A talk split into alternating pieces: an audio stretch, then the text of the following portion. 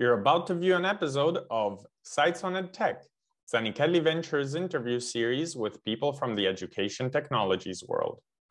I'm your host, Luigi Morino, and in this episode, I interviewed Will Fan, CEO of NewCampus, a modern growth and leadership school aiming to bring accessible business education to anyone, anywhere, through live streamed classes, conferences, and mentoring sessions led by diverse global experts. Here is the interview. So thank you for being with us today, Will. Yeah, really excited to be here, Luigi. So uh, could you explain a little bit what a NewCampus is? Sure. So I run uh, a new type of business school uh, called NewCampus. Um, the thesis is building better people leaders to build better companies, uh, building better companies to solve uh, some of the world's most pressing problems. Um, and the vehicle behind this is management training uh, for first-time leaders at hypergrowth companies all across Asia. Um, I think for us, it's looking at a few key things. One is how do you reinvent new leaders? Um, how do you make business education accessible? And how do you actually really rethink um, the way that leadership training, business training uh, is designed, built, and delivered? Okay, okay. So do you um, target individuals directly or do you work mostly with teams? So we have a few different channels. Um, you know, obviously, the longer term vision um, is to make business education accessible to all. Um, but currently, we have a combination of uh, hyper growth scale ups, tech companies sending their teams, um, individuals paying uh, for our programs, but also governments uh, sponsoring teams to send uh, their individual learners through. So it's really a, sort of that hybrid of uh, multiple different models. Okay, wow. So you've launched all of these models already. How long have you been running them for? Very long time. Um, so the journey uh, with NewCampus uh, really started off um, with our predecessor, Kiosi. Um, Kiosi uh, built programs, business programs with universities all across Asia Pacific, the Middle East, uh, and China. Um, we did that for about four years, my team and I. And what we realized um, you know, being a broken part of the system was by the time curriculum and content is deployed, it's already outdated. Um, but then secondly, um, you know, if you look at the university um, system, it only really supports, um, you know, a graduate student until they enter the workforce. Uh, and as our learners, um, you know, evolved and graduated the workforce, one big question that we always had was, how do we help them upskill, reinvent, um, you know, reskill them as they, you know, figure out what they do uh, in the next steps of their careers. So, NewCampus has actually been around since 2018. Um, with the pandemic and, and with COVID, it really put a spotlight in our work. Um, and the focus area right now um, is really supporting these hypergrowth companies that are going through explosive change. How do you support the middle management and leadership layer, uh, which is where we're currently playing in? Did, did you know this would be your target customer since the very beginning, or is that actually something you found out while running the company? I think there's two answers uh, to this, Luigi. Um, the first is my why, my team's why, and the second is um, what happens, uh, you know, beyond a founder's, uh, you know, dream and mission and vision. Uh, for my personal why, I, you know, came from an immigrant family um, who sent me to university. So I knew and I know how important it is um, for education to change people's lives. Um, and that's actually very similar to a lot of people, on, uh, a lot of the folks on my team right now.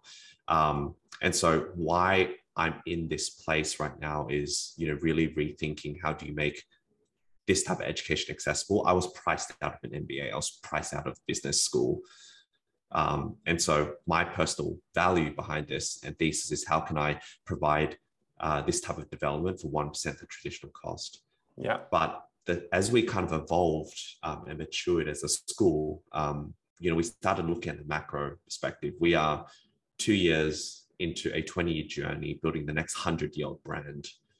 And what that means is you need to look beyond an individual entrepreneur's legacy and you know what happens beyond that. So I don't think I ever found myself, um, saw myself in education or in the future of work and learning but now it's my mission and my team and the ecosystem's uh, mission to then you know lifting leaders um, beyond that um, still very early days but uh, we are finding the good fight yeah. Can you tell me a little bit more about the the actual training? How how does the management training uh, come about?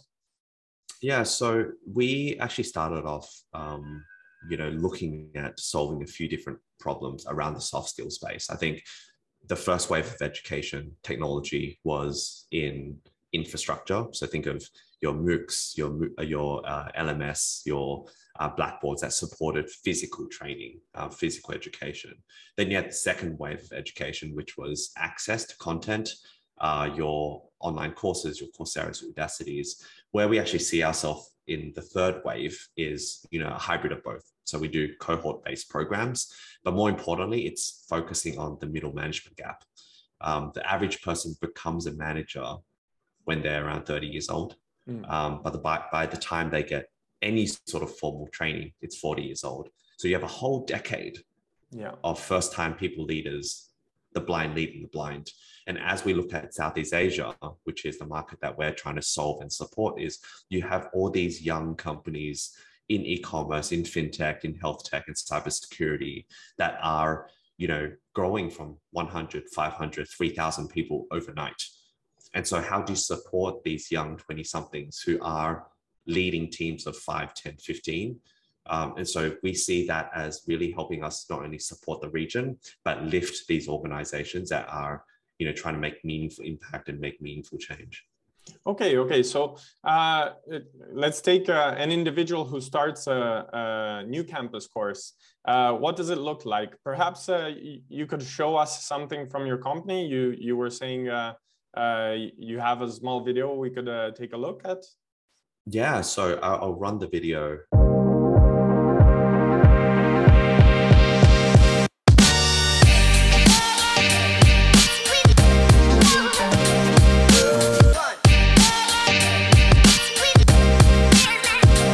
Hi, my name's Shan. I'm a fintech entrepreneur based in Hong Kong. Uh, design and advertising agency. In a Singapore fintech company in the digital banking space nice to meet all of you. Thank you so much for being here. Um, let's just get right into it.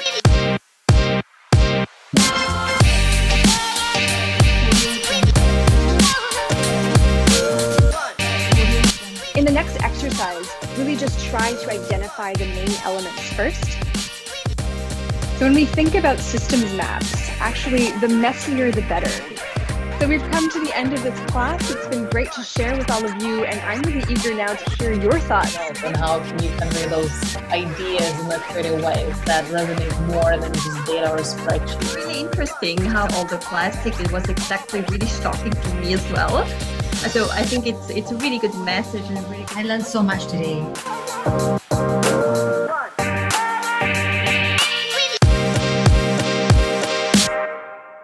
Way that the program works, Luigi, is we run a manager essential sprint every uh, eight weeks. Um, so these are short-term cohorts where you can dive in. It's six weeks long, an intro, an outro, and four key workshops. Um, but the point of these workshops is to really focus on tactics, frameworks that you can apply uh, in your day to day. So, what we actually, a lot of feedback that we've seen is instead of just getting sucked into a two month program or six month program or two week program, our learners are going through and applying, you know, coaching, delegation, uh, different type of leadership frameworks day to day. Um, and that's incredibly powerful because they're not just champions um, the managers that are looking after them, but also their direct reports that are reporting to them on a daily basis. What it's what we're really trying to support is that first time leader. Um, they could come from product, from sales, from marketing, um, and for the first time, they are about to onboard one, three, five, ten team members under their wing. Um, they're looking at a few key challenges right now. One is mm. what is their leadership style? You know, are they going to be taking on the reins from their previous manager or are they trying to figure out their own feel? Yeah. The second thing is tactically, how can they be more effective as a first time leader whether it's in coaching or one-on-ones or delegating or you know practicing these safe environments to command with confidence. And so we run these short term sprints. Um, they're often about six to eight weeks long, small cohorts of 12 to 18 leaders um, who are in the same position. And we get them to, you know, jump on workshops, do challenges, but they're part of a, you know, much larger ecosystem and community of other leaders in the region. Um, so why a learner comes to us is because they're looking to you to really dip their toes into sharpening some of their leadership toolkit. But eventually, we want to be part of their journey as they scale themselves uh, with or without their companies, but ideally as those companies evolve and um, expand and flourish. Right, right. And um, just before um, speaking about the soft skills and the hard skills division, uh, you, you, you just told me a little bit about the uh, development of individual management and leadership skills, which is a very interesting uh, part of your product because uh, it seems quite tailored to the individual needs uh, of finding uh, what works for the single person. How about the more hard, uh, hard skill side of management skills? What do you work, what, what does NewCampus work on in that term? Yeah, so I think um, if you look at business education in its conventional sense, or MBAs in its sense, it's the most prized commodity 8,000, 9,000 seats um, that tailor for the 1% of the 1%. Yeah. Uh, what we're actually looking at is how do you support 99% of the entire ecosystem of people who haven't even thought about doing leadership or business training at all. And so some of the key problems that we've seen um, and the key challenges that we're looking at right now is how do you support that operations manager who has suddenly found themselves expanding 5x in the next 12 months. Mm. Their company might have raised 20 million in Series B financing and they need to triple, quadruple, quintuple in the matter of months. And so this is actually a, a very common challenge in emerging markets, in mature markets across Asia Pacific. And what's even more exciting and challenging is that Southeast Asia is so fragmented which means you have another layer of complexity. How do you develop cross cultural context? Yeah. Um, and so when we think about sort of designing these programs and these learning experience, it's adding a few layers. One is how do you build a high performance learning experience for companies that are going through rapid growth? Second, how do you balance cross cultural influence? And third, how do you actually shape what an Asian leader looks like? Um, mm. And so for us, you know, we're, we're really early in this journey because these companies are going through a mass inflection point and we're really uh, excited to be part of that journey for them. Sure, sure, sure. Uh, so mm, staying on that topic just for uh, a, little longer, what are the challenges of finding something that works for uh, all of the region rather than, uh, you know, just, just the single countries? So that's the big opportunity now um, Southeast Asia is so fragmented, um, but we believe that it's key to defrag the region. And that's how companies like your Grabs, your Gojeks, your Bukalapak, your Carousells are going to be winning. Um, it's very different to say, take a playbook from the US or Europe and bring it to Asia. Yeah. Um, and, you know, most more likely than not, um, if they look at Asia as a landscape, it's either looking at uh, India or China as that sort of stepping stone. But why we're very bullish on the Southeast Asian market is because you have emerging players in e-commerce, in fintech, in you know crypto that are flourishing with such a young, diverse um, you know community of professionals that are being leaders for the first time. Um, you know, we actually started off with these tech companies, and what we realized is they might have a sales team in Singapore a product team in Indonesia, a dev team in Vietnam. And so, how do you rethink leadership like that? How do you actually design something that works for the region? Um, and for us, it's a very big challenge, but it's a if it's not us, who's going to do it? Yeah, yeah, yeah. I understand this, and and and it does sound like a, a huge opportunity. Um, do you mind me asking what's uh, what's your main competition? So I think there's comparables in the market. Um, and you have comparables, uh, alternative business schools, challenger universities that have merged in the US and Europe. Um, we're actually one of the first place to do it in Asia. But if you actually look at conventional, uh, the traditional incumbents, it's really universities or local trainers um, that have been opaque with their pricing but more importantly, their quality is incredibly questionable right now. Are you going to be paying 20, 30, 50, $100,000 for a degree anymore? And are you only going to be able to provide access to leadership training to your top one, three, 5%? And so for us, we actually see ourselves as educating the market by reducing the cost, making these experience as intuitive, inclusive, accessible. One thing that we're incredibly proud of, uh, Luigi, is that 80% of our learners are women and 100% of our learners are people of color.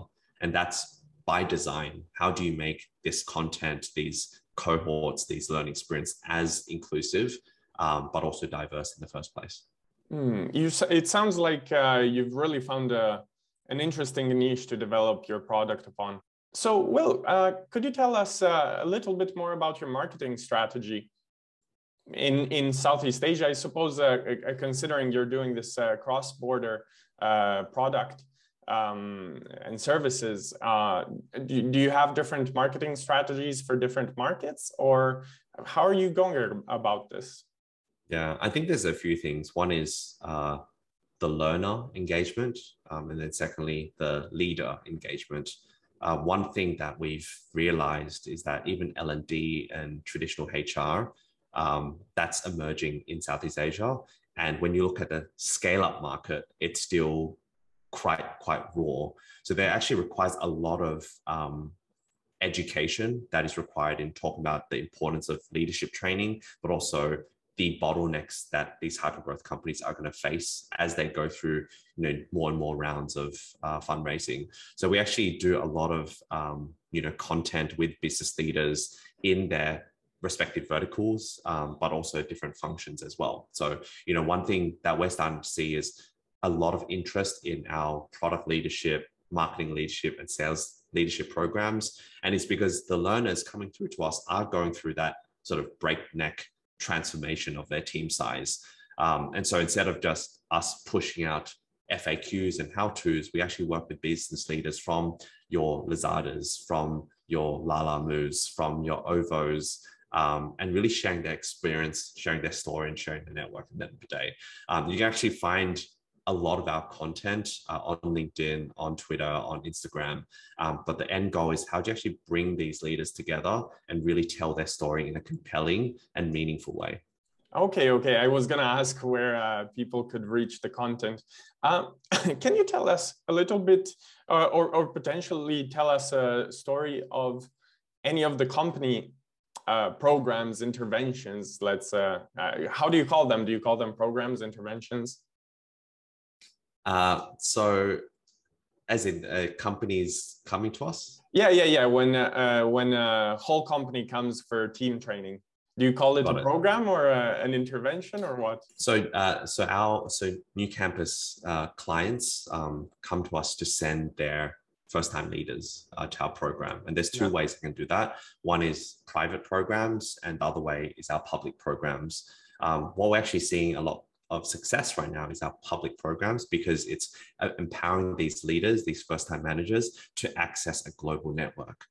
And so you might have a uh, company that has 2,000 people in Indonesia um, interested in not just building the leadership capability, but they want their top team members to get global exposure to learners in Peru, learners in the US, learners in Singapore, learners in Hong Kong. And so I think for us as a new type of business school, it's working really closely with these business leaders to understand how can we shape and transform these managers. Mm. After graduating from the program, we actually have more and more sprints that we're building out.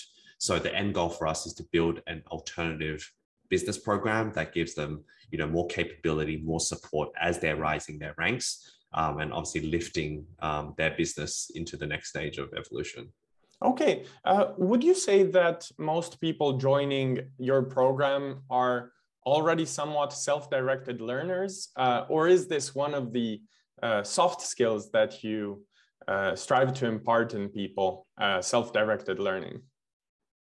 I think a lot of people that come to us come to us because they have the pain point of being a first time manager. Um, intrinsically, if you're in a high growth technology space, you'd be a self directed learner.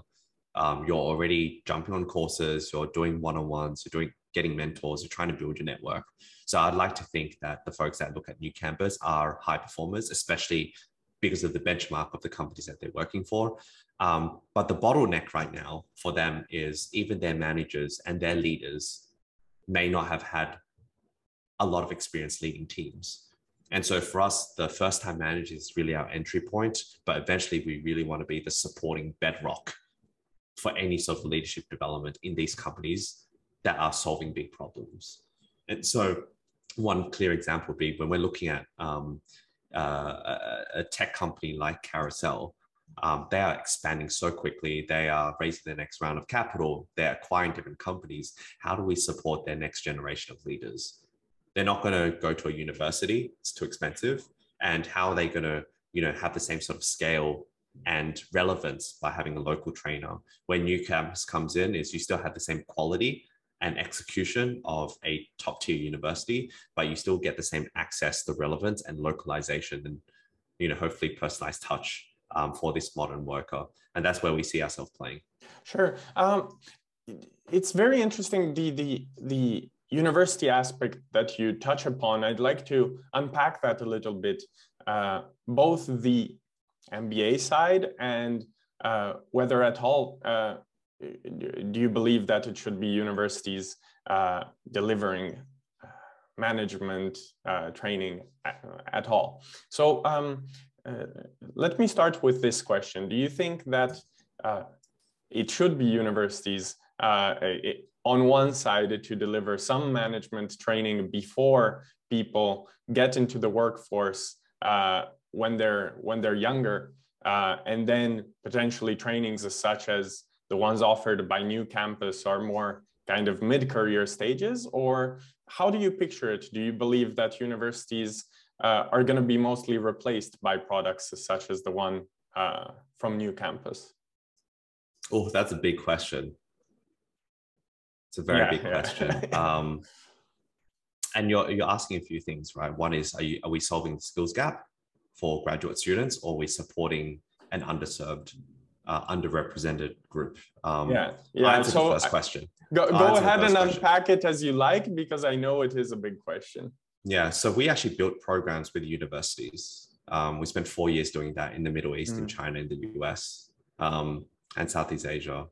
What was really frustrating about that is by the time the curriculum was deployed, it was already outdated. And that's a big challenge that universities are facing right now, which is mm. how do you reduce the cost of real estate? How do you reduce the cost of academic tenure, thereby reducing the cost of the program degree? And with the pandemic, it put a spotlight. The two slowest industries now moving so fast education and healthcare because of policy and because of branding. But that's immediately removed now where we're coming in to support the underserved is looking at the hypergrowth companies because yeah. for the first time in Asia, these companies are maturing.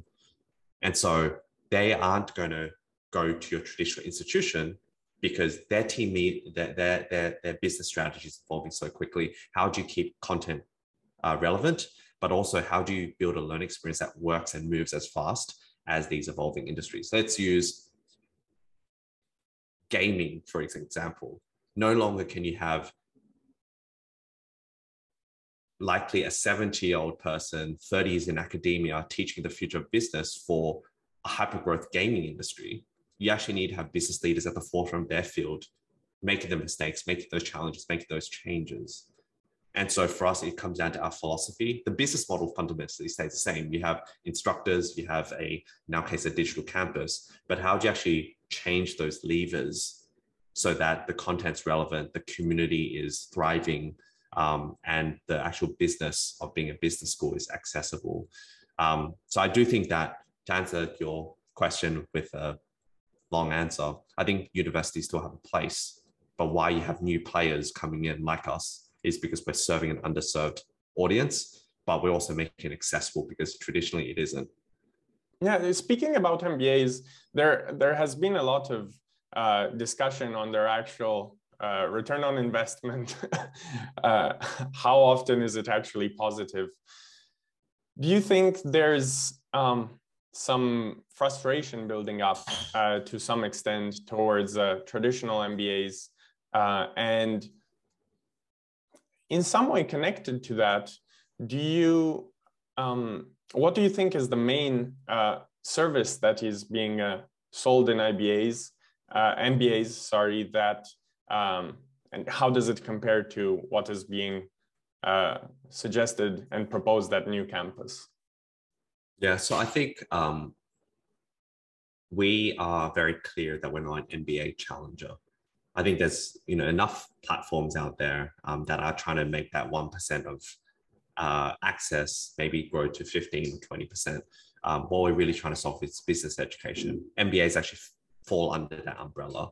Um, personally, I would never do an MBA um, because I, I was priced out of it. Right, I did the alternative path at that point in time, which arguably I joke that it's probably more expensive starting your own business. It's more risky starting your own company. Um, but when we think about uh, business and leadership education, it's still fundamentally critical in a professional's life, um, especially when you're in that hyper growth environment. Um, no one's ever going to teach you how to be a better manager.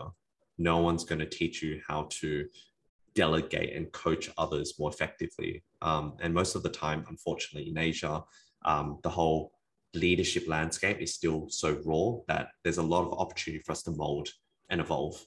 And so, what where we're really coming in is with the learning experience design, the content, and the experts to shape this next generation of leaders. And you know, there's a lot of themes that emerge. How do you make something that works uh, for the environment, but more importantly, how do you make something that is accessible uh, for those who traditionally wouldn't have thought about doing it in the first place? Mm-hmm. I have seen, and as you were explaining, some of the um, content delivered by NewCampus is synchronous and asynchronous. Uh, so uh, part of it is programmed learning and part of it is the live sessions. Now, uh, what do you think is the perfect mold uh, between synchronous and asynchronous learning? Do you think there is a uh, magic potion that is only true to NewCampus, or do you think there is a universal potion that can then be adapted to different uses? I don't, if there's a magic potion, um, we wouldn't be here. And you know the future of education would have been solved. Yeah um, and when you talk about the magic potion that's just one aspect of the learning experience design. So we obsess about everything um, that can uh, happen in a zoom room. But if you actually think about the education experience of going to university it's everything from physically going to the campus meeting other learners having a lunch break, hopping into class, doing homework, doing group projects. And so you can take a lot of those elements historically uh, in the whole education experience. Um, I think for us, we still believe that there still needs to be a hybrid model of com- not just completely online, but offline when, you know, COVID clears up if and when that ever happens. But right now, what we're very obsessed about is how do you bring in the same elements that you would in a physical class online? And that comes everything from you know how do you make the most of existing toolkits um, like your zoom breakout rooms like um, you know your new add-ons and plugins that are evolving every day um, one thing that's really exciting for us is if you were to ask us this question two years ago it'd be a very different answer because suddenly post-pandemic the entire world was upskilled in using zoom and yeah. you know online communication tools and on top of that you had so many technology infrastructure platforms like your Zooms, your Amazon Chimes, your Microsoft Teams that allowed businesses like us to focus on pedagogy, the learning experience. Um, and I do see this as a very blue ocean market for a lot of players coming in to really reshape and redesign. The question is whether or not your incumbents can keep up. Um, my intuition is they won't, um, and that's okay. Um, but for us, this is where it's a really big window of opportunity um, to look at you know areas such as Southeast Asia, such as hypergrowth companies, such as women in leadership, for example, um, and how do you serve them uh, in a meaningful and impactful and sustainable way? Sure, sure, sure. Uh, what do participants like the most about the new campus experience? So I still jump on calls with learners every day um, and it, and I do it because it gives me joy. Um, I do it because that's my why. I love seeing people reinvent themselves. Um, a few things. One is I think we've been able to create an experience that engineers light bulb moments.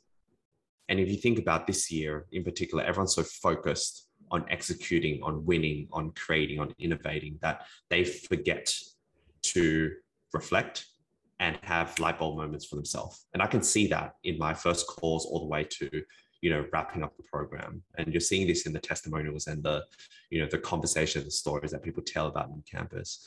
Um, but I think at the end of the day, we're not a technology company, we're a people company. And why we're winning the market and why we're creating that type of um, ecosystem is because you're able to meet people that you never would have thought about meeting education is just a vehicle.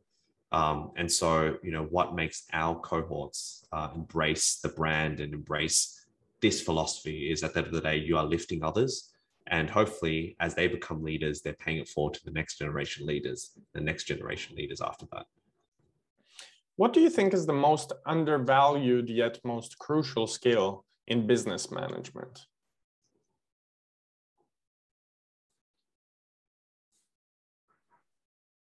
So I ask this question to our business leaders um, all the time. You know, what is your driver? What do you mean? What What do you think makes you successful? What do you mean? Uh, do you think makes a successful leader?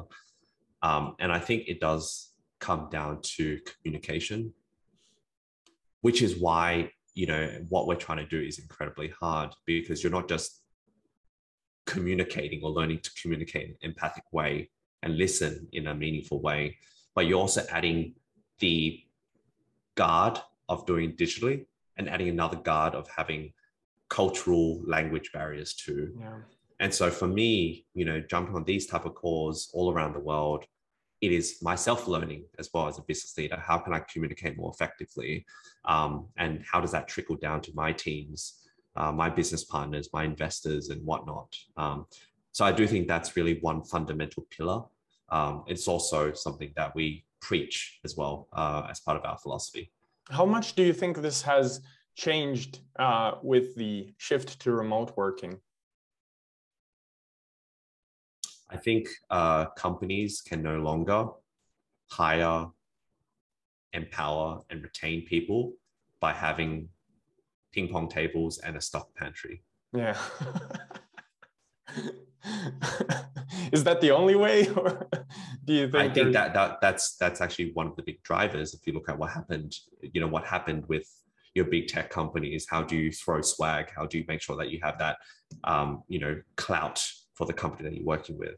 But with the pandemic hitting not everyone can enjoy those fruits. Um, and so you, you really need to rethink um, how do you build a sustainable regenerative culture and I, I was actually I'm, I'm thinking about a company that I was speaking to yesterday in the Philippines, um, and they're thinking about um, how do you build mental wellness into the DNA of their company, mm. um, because we're going to our third year of the pandemic now. Yeah, and people are still stuck at home. They still have kids running around. They still have, um, you know, their partners uh, doing doing calls uh, in the second room they're still you know not seeing their family for th- two three years. These are real problems. Yeah yeah, um, yeah. at the end of the day you know that's why you have you know different macro trends the great resignation um, talent wars and whatnot. But at the end of the day it's in the people space.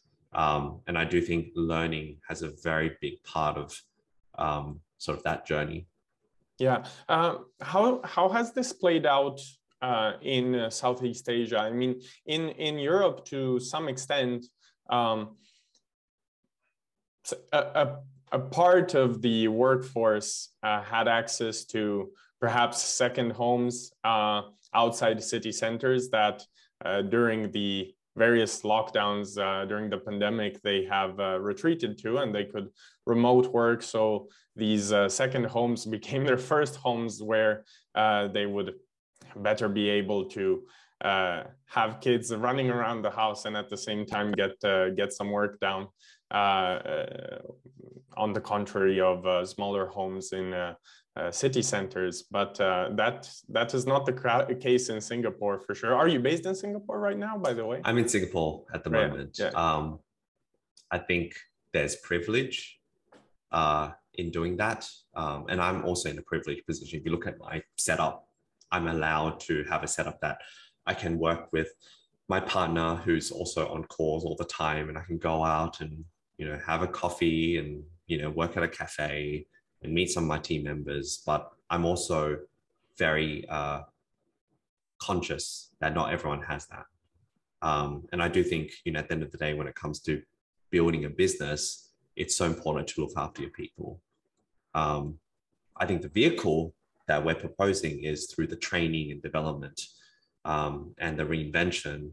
But I also know that a lot of the people leaders in industry, but also in you know certain vertical functions, are always thinking about what does 2022 look like? Because no longer can you just have another mental wellness webinar.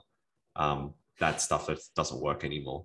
Um, so how can you really think about having that hyper focused, hyper tailored pathway to help someone succeed, help them win, uh, but also do that in a very human way.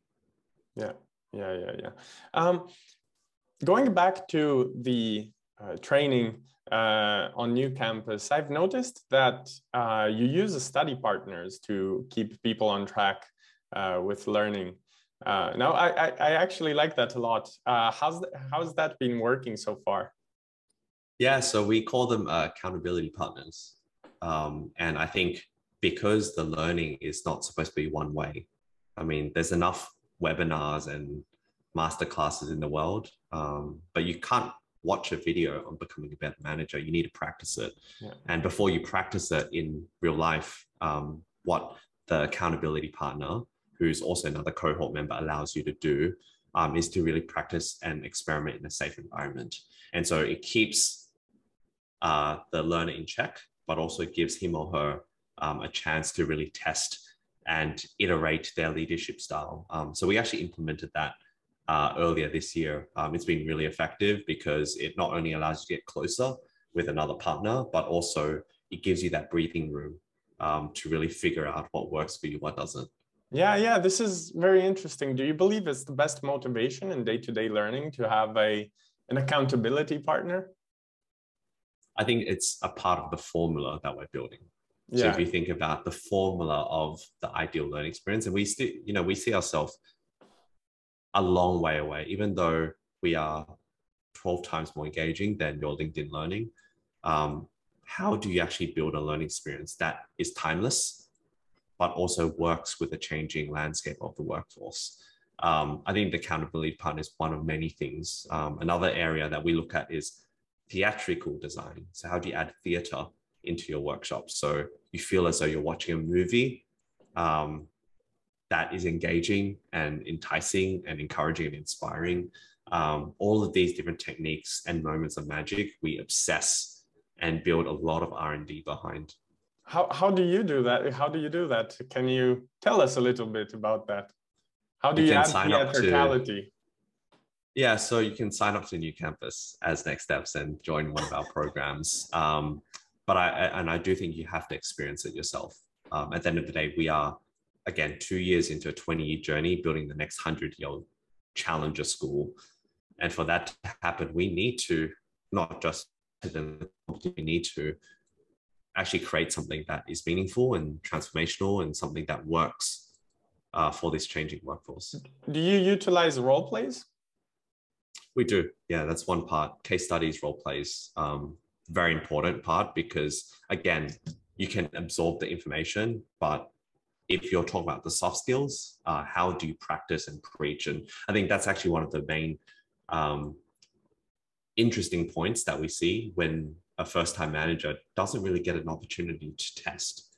And so, how can we give them that environment um, to test, iterate, um, play around with um, different techniques uh, without it actually impacting their day to day. And I, and I think every person learns very differently. Um, and I'm not saying our formula currently works for everyone. We work for a niche, and that niche works for us. Um, but I do think again, universities aren't going away. Um, it just serves a very different purpose, uh, which is why when you sort of look at the landscape, there's so many areas of opportunity you can tackle. Um, we're starting with one area, um, and I think that area is you know the big bet that we want to make for the success of this new alternative business school that we're building. So, Will, uh, before we wrap up, I'd like to ask you: Would you like to make any announcement? I think um, you know, for us, we are really chipping away at a really big elephant. I don't know if that's a phrase. Um, how do you eat an elephant? One bite at a time. Um, and so our biggest inflection point this year was really finding that fit with supporting hyper growth companies in Asia. Uh, next year is really doubling down on that. And so we're already starting to see companies and learners and business opportunities in Indonesia, in Thailand, in Vietnam. Um, but we actually do see ourselves being part of developing and lifting leaders in the region. Yeah. So hopefully this time next year, uh, not only will we have more sprints, um, but we're really supporting more uh, exciting, innovative, creative leaders from all across Southeast Asia. And then hopefully we can do a stone's throw away um, to another continent. So I'll keep you posted and you can check yeah, in. Yeah, yes, I'm uh, definitely. months time. I'm definitely very interested to see your development. So do keep me posted. Well, Will, thanks a lot for being with us today. Thanks for your time, Luigi. We'll talk soon, okay?